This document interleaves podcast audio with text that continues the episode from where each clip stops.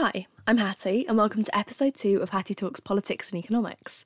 And welcome to today's special festive episode, all about the politics of A Christmas Carol by Charles Dickens.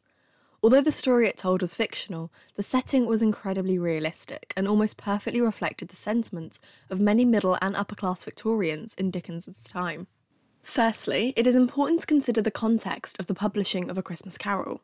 The Industrial Revolution was coming to an end, and the country was experiencing a significant shift in population density across the nation, as there was a sudden growth in cities as the economy shifted from agriculture to industry. The cities were not prepared for such a massive influx of human capital, meaning that many were left to live in awful conditions due to the appalling state of housing. However, this shift towards industry also allowed the rich to get much richer, creating a considerate class and economic gap between the rich and the poor. The conditions were so awful that in Britain's largest cities, almost one in five children born in the 1830s and 40s had died by the age of five, with polluted drinking water, damp, and tuberculosis leading to the majority of deaths, and between 60,000 and 70,000 dying from tuberculosis in each decade of Queen Victoria's reign. A Christmas Carol was written in late 1843 and completed in just six weeks in order to be ready for publishing by the festive season, allowing it to capitalise on the popular demand for Christmas themed novels at the time. It was published on the 19th of December and soon became one of the most popular Christmas books of its time, a position that it largely continues to hold in Britain.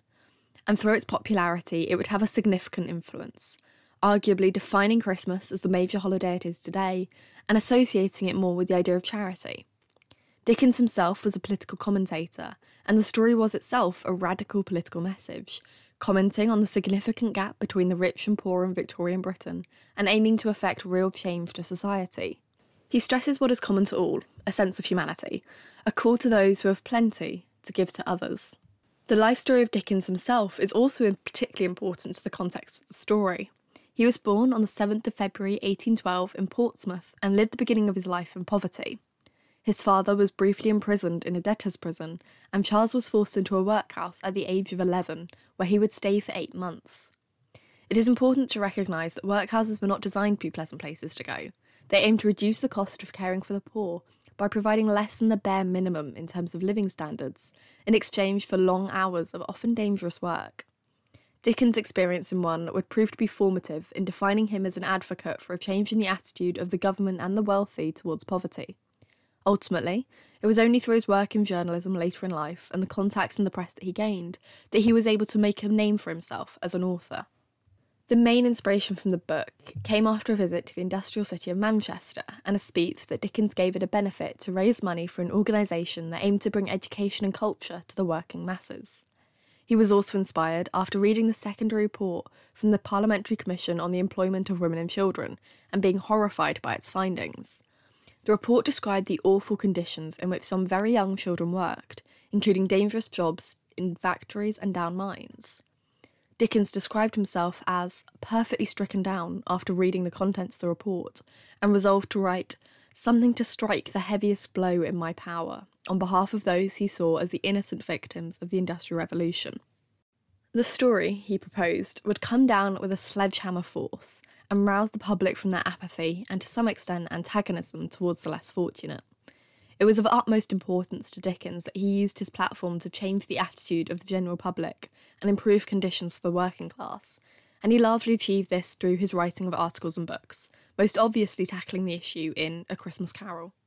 The story goes that Ebenezer Scrooge, the miser protagonist on Christmas Eve, is rude to those who work for him, refuses to give to charity, and is then unkind to his nephew. Upon returning home and going to sleep, he is visited first by the ghost of his old business partner, Jacob Marley, and then by three ghosts the ghost of Christmas past, Christmas present, and Christmas future, one after the other.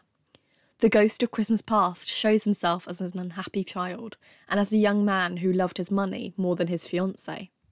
The ghost of Christmas present then shows Scrooge his clerk, Bob Cratchit's family, including his son, Tiny Tim, who is ill but still full of Christmas spirit, and the Christmas celebrations of his nephew.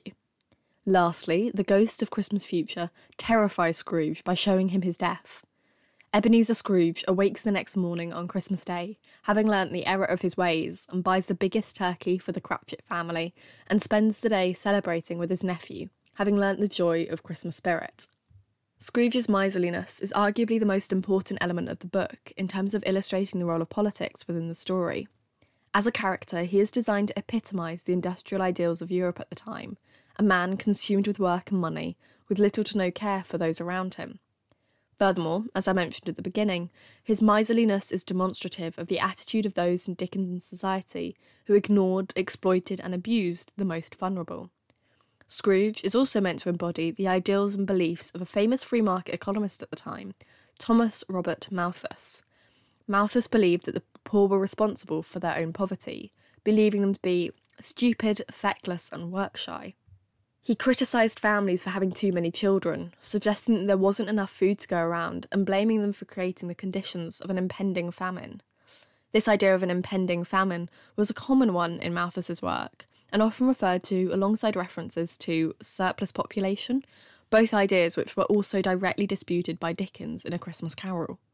In fact, Dickens directly uses the phrase surplus population, a nod to Malthus's writings which wouldn't have gone unnoticed by contemporary readers. Towards the beginning, when Ebenezer Scrooge is visited by charity collectors who have told him that people would rather die than end up in workhouses, Scrooge says, If they would rather die, they had better do it and decrease the surplus population. These words were a very careful choice by Dickens and presented Scrooge as someone who subscribed to Malthus's beliefs. This encounter with the charity collectors also reflects another aspect of Victorian society's attitude towards poverty. At the very beginning of the interaction, Scrooge asks of the charity collectors, Are there no prisons and union workhouses? Are they still in operation? Thinking that they would not be knocking upon his door if these institutions still existed. Upon learning that they are indeed still in action, he said, Oh, I was afraid from what you said at first, that something had occurred to stop them in their useful course. I'm very glad to hear it. This was a sentiment shared by many in the Victorian era, although one could make the argument that this was due to a lack of awareness amongst the middle and upper class of the conditions inside the workhouses. These conditions were well advertised, and so their views can be almost solely attributed to a lack of understanding and respect for those who had to rely on the workhouses echoing Malthus's view that it was their own fault for getting themselves into such a situation, and that therefore they don't deserve charity, and instead these institutions are the best they should expect. The prevalence of this viewpoint in Victorian society was one of the factors that led to the Poor Law Amendment Act of 1834, which established workhouses as a legal obligation for all parishes. The effect of the novel was significant, immediate, and wide reaching. It quickly became a bestseller and was staged as a play, Dickens was to some extent successful in his aim to bring charity to Christmas. It also may have helped in achieving changes to the law surrounding child labour. Shortly after the publication of the story, the 1844 Factories Act established health and safety guidelines, including the rule that no child or young person was to clean mill machinery while in motion, whilst also limiting the hours worked by children and making schooling a necessary part of the workday. Further acts passed during the 19th century ultimately culminated in the abolition of child labour via the Children and Young Persons Act of 1933. I would like to close with a quote from the end of the story by Scrooge. I am as light as a feather, I am as happy as an angel, I am as merry as a schoolboy, I am as giddy as a drunken man. A Merry Christmas to everybody, a Happy New Year to all the world. Thank you for listening to Hattie Talks. I hope you enjoyed it and found it informative. Have a lovely festive period and a very happy new year. Hattie Talks has a new episode published every other Sunday, so keep an eye out, and the next episode will be out on the 8th in the new year. Thanks, and bye for now.